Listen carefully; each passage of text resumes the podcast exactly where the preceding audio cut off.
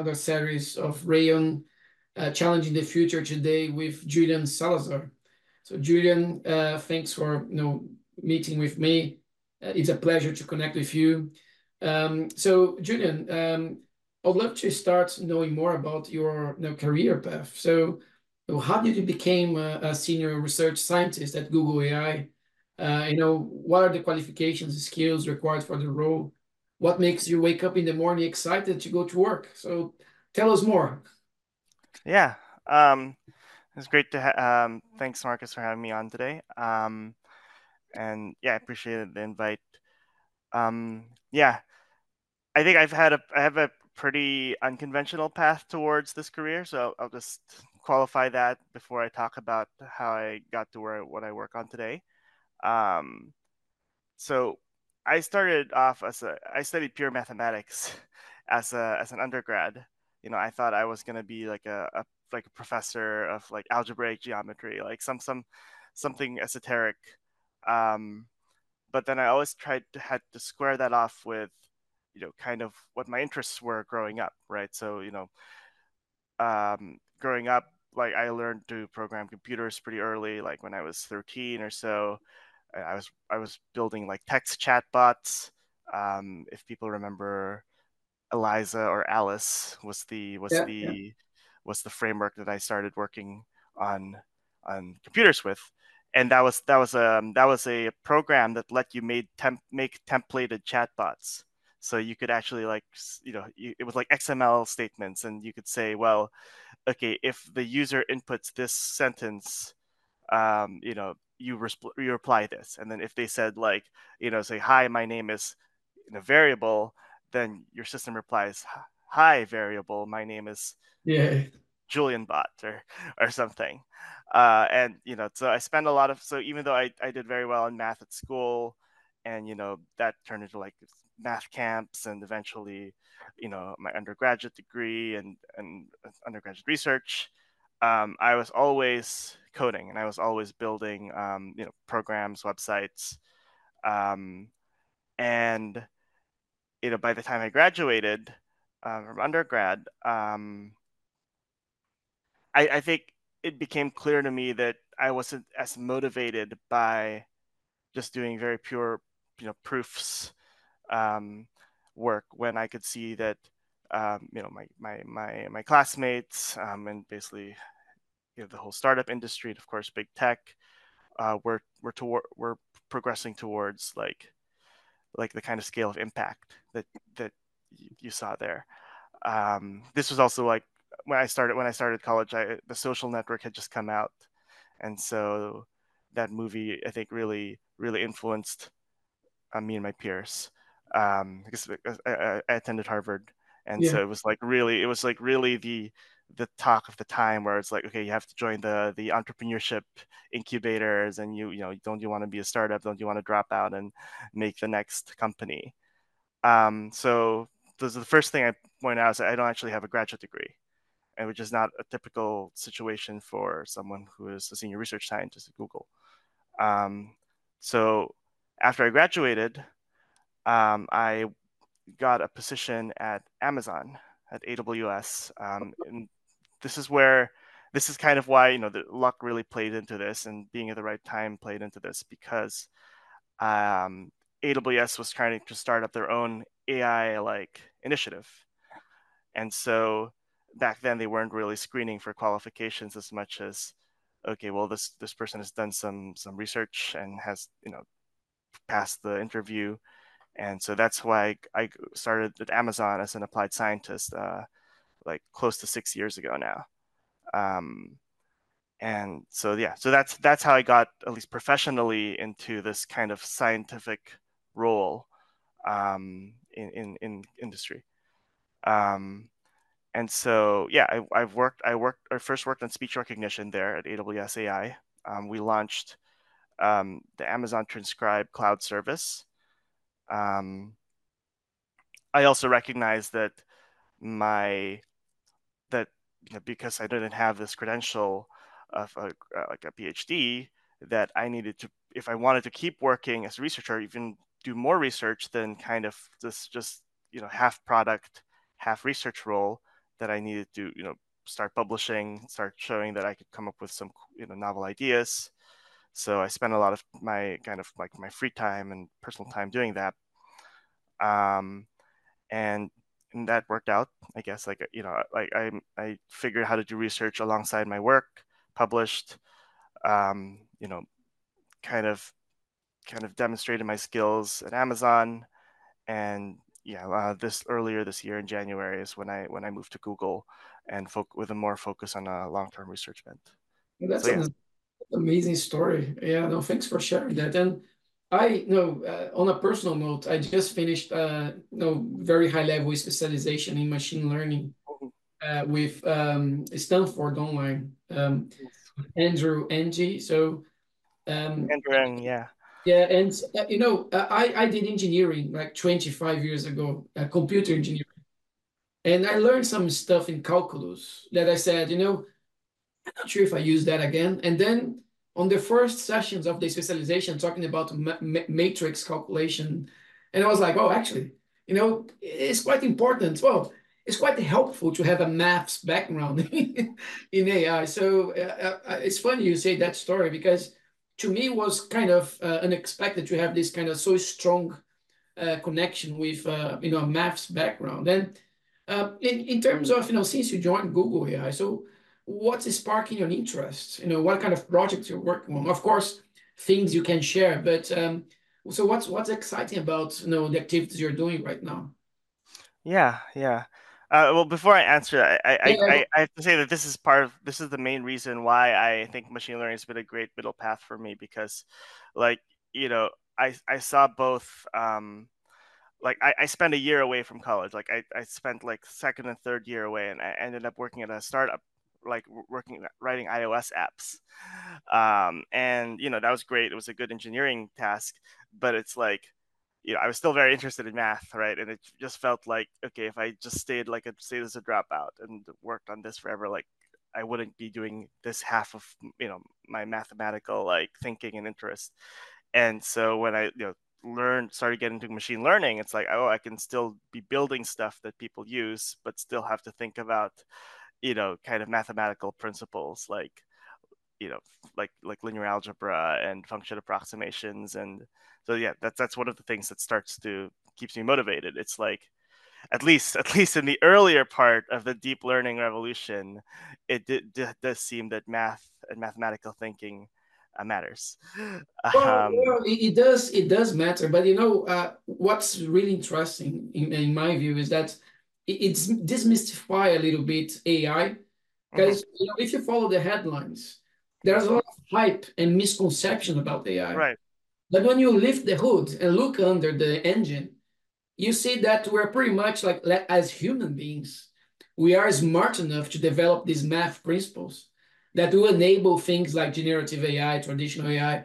So for me, I think it was kind of a revelation to say actually, it it's complex. I, I you know it's super complicated, but in the end of the day, it's just maths. You know, we're we're leveraging maths in the background. So I think that, that's super interesting yeah, it is. It is definitely interesting, and I guess maybe just just the it's interesting is the conclusion of that, right? It's like you know the distinction between the classical and what we call like deep and now generative AI is like you know it was very like the math used was very kind of prescriptive. It was like you'd say, okay, well here's here's you're trying to minimize this loss, and you have a very simple function like a linear function and then you know like you can kind of see the error for that and it's like very it's very understandable. Um, there's the weights of saying that this this this value is important this this property of like you know how round the object is might tell you whether it's a face or not.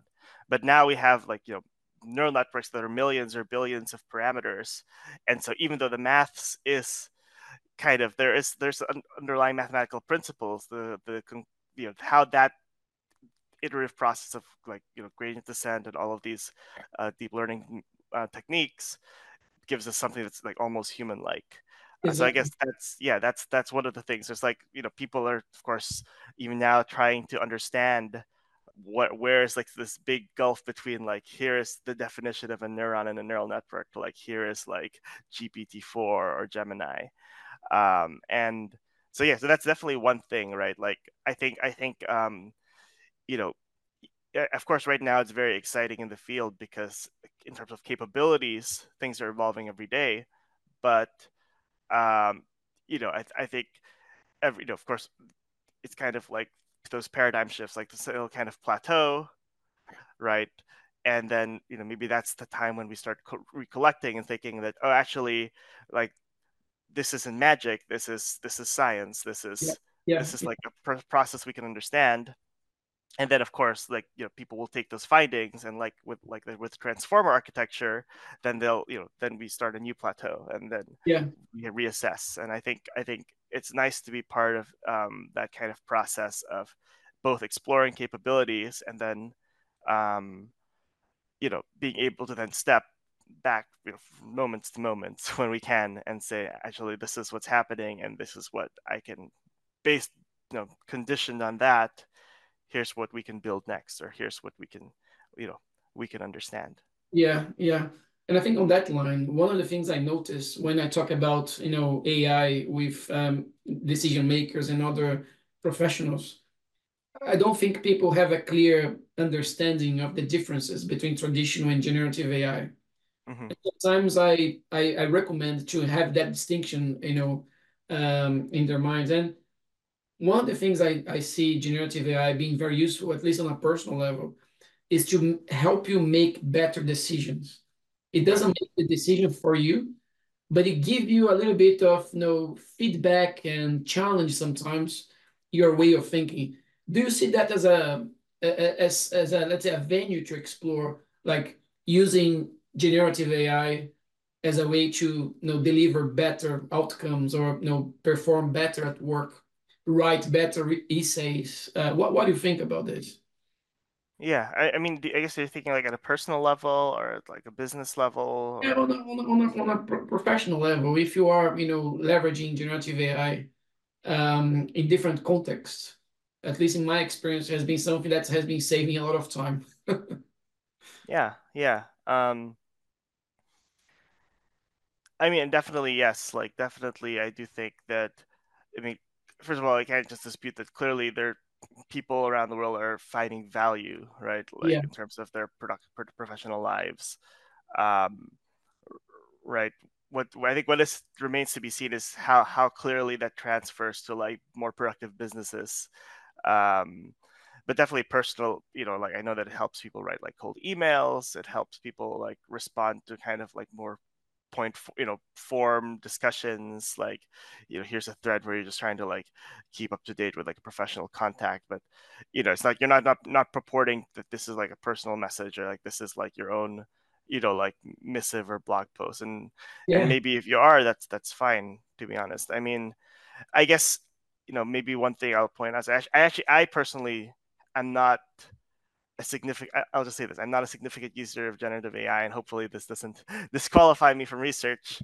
Um, i guess it's, it's because you know it's like the the big the big danger or like the big like caveat of um, you know person of, of ai of at least current forms of generative ai and again this is coming from someone who spent like years doing working on language models uh, in in amazon like boring language models like like ngram and like pre pre pre gpt models as well um, is that you know they, they are still a function of what their inputs are right mm-hmm. and mm. of course that that sounds trite because he's saying like well the you know language models inputs are uh, like the collective sum of human knowledge right at least what's written on the internet um, but then you know when when you know when i do when you do an interview or when you're like someone's respond like asking you about a specific like thing and the thing you're working on like like the language model has no visibility at least right now on you know my specific situation right? Or like you know my experiences or my um, you know like the the combination of like the hundred whatever papers that I've been thinking about leading me to work on this one thing. And so I think at the edge of knowledge generation, like, you know, humans are still king. Yeah. But but um and so you know, so like when I write when I write a research paper or when I'm like writing code, like I've of course I have you know, I've I have you know at least we, we Google has like a professional version, for example, of code generation for its for its developers, um, and you know it, it, it, helps for boilerplate, but it doesn't really help for um, you know for the research. It doesn't. I wouldn't say that it, I, it's accelerated me much in terms of my my specific professional realm. But I also recognize that there's a lot of people where, you know, the, the, at least the current way their role is defined involves writing a lot of boiler, boilerplate. Mm-hmm. Involves, you know, a lot of um, kind of maybe like mock like you know maybe in the artistic end right? Like writing mock-ups or get you know really sketching like you u uis quickly. Um, and ho- hopefully that that that leads to a lot of um, like more productivity or, or even more leisure for yeah. for people as the, you know as we as we all um, better understand you know what what kind of work can be automated in a way and what what matters. Yeah yeah it's interesting the point you made about you know uh, the quality of the output is highly dependent on the on the data you're leveraging so i'm yeah. thinking um, in terms of uh, your research focus um, how you you know how you think about areas you should you know go deeper in terms of research would that involve i assume you know large volumes of unstructured data or there's any any specific aspect that you say actually that's a problem that worth you know as uh, research and understands the the underlying you know causes of that the root cause of that problem so what what's your thinking in terms of deciding the, the path you take in terms of research yeah yeah um, yeah, I guess I real, never really answered your earlier point about um, what what um, you know what's kind of exciting me right now yeah. at least. Um, yeah, so I used to so I, you know, I used to work on speech recognition at AWS, and that was really a lot. You know, that interest more came from.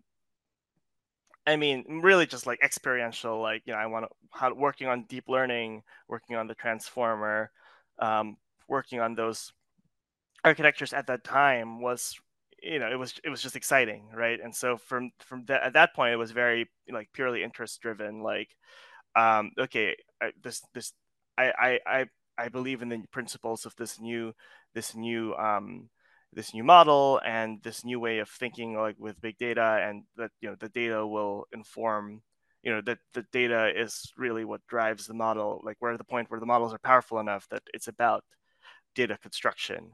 So I worked on like low resource and like cross-lingual, sorry, low resource translation, like cross-lingual, like zero zero shot um, methods of um, of of, of um, paraphrasing translation, right? Or like, or even just like fundamental properties of the transformer. Because that was what my research used to be. Um, and you know that led me into just thinking about language models and so like the middle body of my re- my research as far as on just language modeling mm-hmm. but um so but uh, but you know as, as a lot of more people enter the field and it became clear that like you know if i it, i started to feel like the things that i was doing at the time like given enough time other people would do the same things mm-hmm. which to be frank i think uh, most research almost all research falls into this it's not like yeah um like I claim that someone would have invented the transformer if it wasn't invented by the specific set of people, right? Um, and so that's that's fine. Um, I think it's also because now that deep learning is more ubiquitous, like I started to think about like what personally I'm interested in, right? Like, so if it's if even if it's the case that like the things the idea, research ideas I was coming up with are ones that necessarily other people may eventually have then maybe and you know now that I have kind of had this buy-in just from like having published more and being more and having been in the community for like at least a decent amount of time um, maybe i should just focus on what i want to build yeah, on and so part when i left amazon to go to google actually that this was a lot of it was motivated by the projects that you know that the team that i joined were are, are, are were thinking about.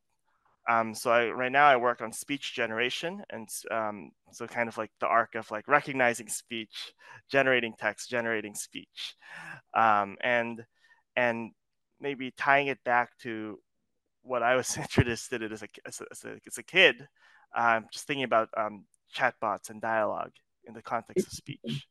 So um, so I mean, our latest work is called Spectron there's a Google AI blog post about it, and um, the idea there is to take a language model, take a pre-trained language model. We took PaLM 2, um, but this can be done with any language model, and to give it both a speech front end and a speech um, uh, kind of a reconstructive end. Um, and the idea is, can you take a language model with all of its, especially like a chat-based one, like like like Bard, and you know, like you can type it, you can type into it, and then you know it produces a text output, or maybe like generates an image for you. But um, I think you were saying something about like what think to, to some ex- okay maybe I, I, don't remember how you exactly phrased it but to the the point of um the way I phrased it is like what comes next is like what is the current shortcoming of our interactive paradigm with right. with, with um with chatbots with with AI right? And this ties back to like what I felt was the shortcoming of like people interacting with websites. Like why can't a website interact back with you right? But it's like you know you and i talk like this with where we we say mm-hmm yeah or we might interrupt if we we feel like we're not being understood or or we're excited about a point um, and current uh, interactive a- agents don't do that right? Like you can't interrupt like google assistant if, if, if it understood the wrong thing. We can't say no no no that's not what i meant. Um, and so sorry back to the back to the point of this this this this uh, paper that we put out um, um, at the very least, this is this it's not it's not that exactly, but it's like taking a language model that uh, that's been conversationally tuned, um, and then with just a little, which a relatively small amount of data, right? Basically, just like some pairs of speech and text, you you can then adapt it to take in, to understand to to at least listen to speech internally transcribe and continuous it, continue it, continue it with a reply, yeah. and then it will synthesize the speech. And the difference between this and current modes of um, current systems is that current systems, um, they basically, you know, your your Google Assistant and your Alexa, those are all cascade, what we call cascades of here's this, here's like a wake word detector, like, you know, Alexa, blah blah blah. Yeah uh, here's um here's a speech recognizer here's uh a, I mean not even a language model here's like a dialogue state tr- like tracker but now there are language models here too but then there's like a text to speech and then there's like it's this whole thread of systems that are not very general right? They're they're they're very and like some of them are still using very traditional ai techniques like um and so but once you have all of those parts start to connect, right, the language model with the voice, the input module versus the voice output module, and you make that a single model that goes end to end, um, you know, you you get the the hope is that you get a lot more um, multimodally under like multimodally um, intelligent systems. So yeah, so I guess so that's how it motivates my current research. Yeah. Like like thinking about, you know, well, sure, you know, you hear demos like uh, even like chat gpt voice where it's like oh you can they can talk to it and it talks back to you but it's not it's it's not it's not like you you talking to like HAL or like to yeah. to her um yeah. in, in the movie might be a better yeah. be a less contentious example um yeah yeah so that's example of what's motivating me right now like no, now no. that we have this technology what can we build yeah, no, thanks for expanding on that. It's interesting to see, you know, the, the your personal story as well is always around the communication aspect. And what makes me excited about this is uh, when you think about uh, you know, large language models and uh, language, uh, when OpenAI launched ChatGPT, uh, I was very impressed with the take up of how people start to use it because before that, to be part of, let's say, the AI community, you had to have some, let's say, technical skills to be able to build a model, train a model, and even interact with the model. And today with Gen AI, you can, you know, use natural language. And I see people uh, doing that all the time. Even my wife sometimes, you know, she had to update her CV recently, and ChatGPT was like super helpful you know, in reviewing the text and making suggestions. So Um, so how, you know, what, what's your thoughts in terms of, you know, AI literacy? Because I think, you know, when you started, as you rightly said, was something super hot, super interesting. And today, uh, at least in my view, I'm not sure if you agree, but, you know, people don't have the literacy required to understand, let's say, the, the benefits and risks of using uh, know, uh, generative AI models. So what's your what's your thinking around this? Where do you think this may go wrong, may go on the right direction? What what are your your considerations there? Yeah.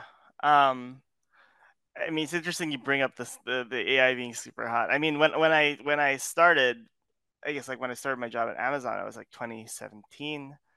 Um, and then before that, like I probably like took my first machine learning course like what 2013 2014 um and to me yeah to me like that it was hot it was already hot yeah. then right but like but but actually i think it's I mean, here's maybe with one caveat. It's like it was like it was hot for a very small group of people. Exactly. It was, yeah. It was very yeah. hot, like you know, when when the when the um you know the neural network started beating like traditional systems on um, image classification, right?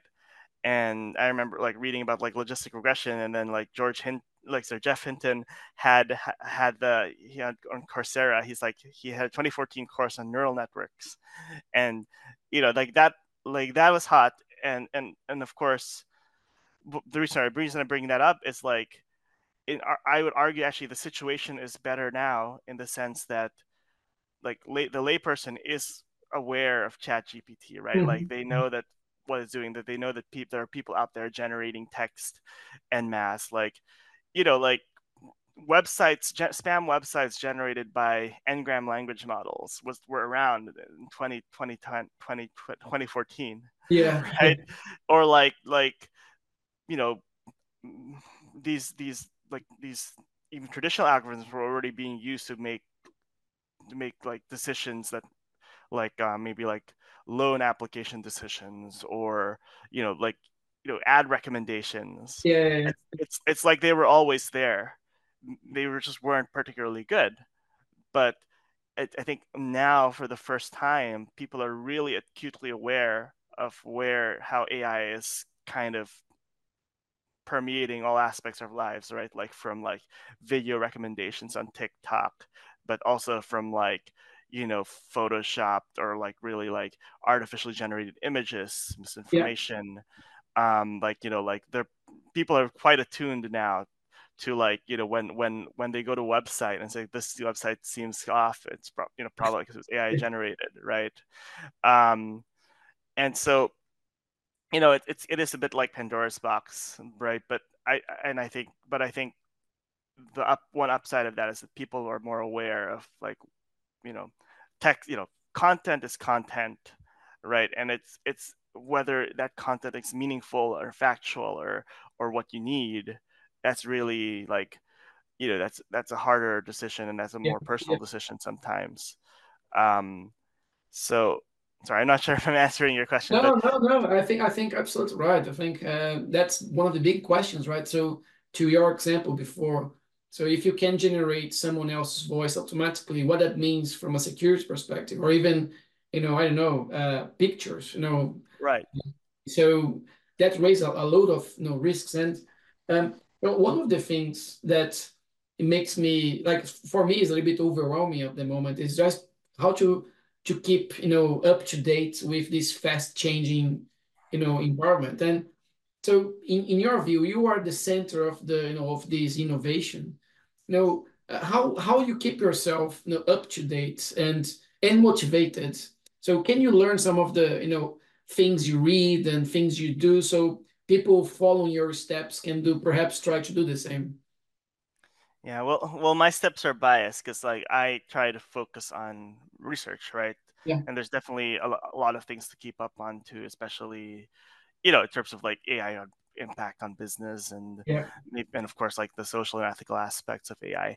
Um, I mean, for me, like I guess you know it seems a bit dated now, but I, I mean I just came back from EMNLP uh, in Singapore and and you know for me that that's still a pretty important part of of my of like keeping up to date in my career because um you know like especially especially with um you know with a conference like EMNLP. So so people might when people think of conferences in deep learning, they might think like NeurIPS or they might think ICML, and these, basically these are just like well I'll just say like they're like the marquee conferences like, and you know that's those are the conferences where like OpenAI will throw parties or yeah you know that's where like those are places where I see hype really congregates.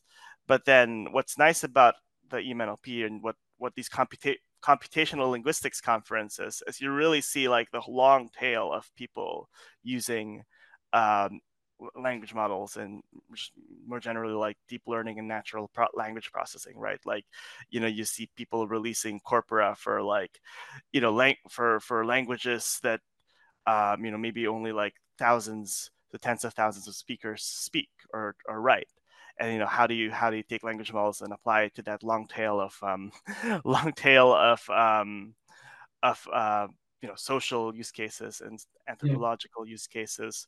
Um, there was you know some some more maybe contentious ones. There was a there was a there was a um, paper on um, how to how to improve loan collection using uh, by modeling user personas. So you kind of see of course like the, this is definitely like you can see how businesses, for yeah. good or bad, are thinking about how to use AI. Um, and of course, like you, then you also see like you know the cutting edge of like how do you better how to better prompt the language model? How, what are some alternate architectures or scaling laws so that we can get more out of our data? Um, and and yeah, and, and, and of course, like there are companies there that recruit, and there are companies that are, you know, there's there are just researchers you talk to there who are thinking about like, well, what's, you know, what you know everyone's working on this but like nobody solved this part of the problem or this part of the problem. Um, okay so that I mean, that's very specific to i guess like researchers but maybe to bring that analogy back to to a more general audience right? I think you know we you know you go on twitter so maybe twitter's another um, avenue just because a lot of nlp researchers end up um, being on there especially especially influencers end up being on there.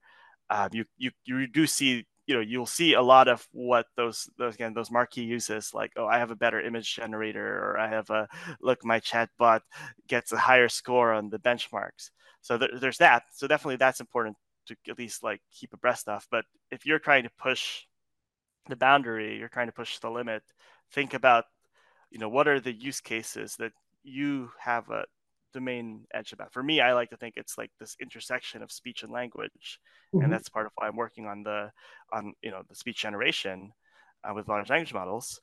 Um, but then for others, it might be like you know I'm an anthropologist, or I work on loan collections, or I work on you know something that I don't know about, right? Like, like there's like niche applications in health or science, like physical sciences, or or so forth. And I think I think you know having a maybe you know because there's so much content like having a purpose of like what kind of problems you want to solve and also just like you know even especially back to the point about like how do we how do we stay productive and like how do we bring you know help gen ai with maybe a professional edge it's like think about like what you as a human are still best suited to to mm-hmm. tackle and and then maybe maybe focus on how Gen AI and and that kind of overlap in terms of interest or ability.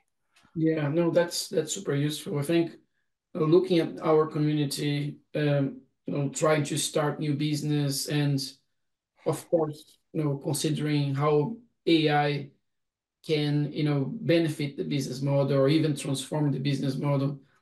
I think that's a big question mark, and I suppose for people outside the research you know world this is something that is um, you know uh, very relevant today. And the beauty i think of generative ai specifically is that it can be applicable to so many different fields as you suggested. Now, if you're an anthropologist if you're a, a doctor if you are you know an engineer all you know, generative ai will be able to help you in in different ways.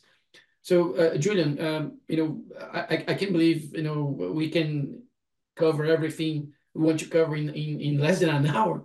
Like there's many things I think we, we can talk about. But um, just before we wrap up, um, so what would be your advice for someone you know starting a business today and thinking about you know uh, AI, you know, should I explore this area or not? Should I invest my time?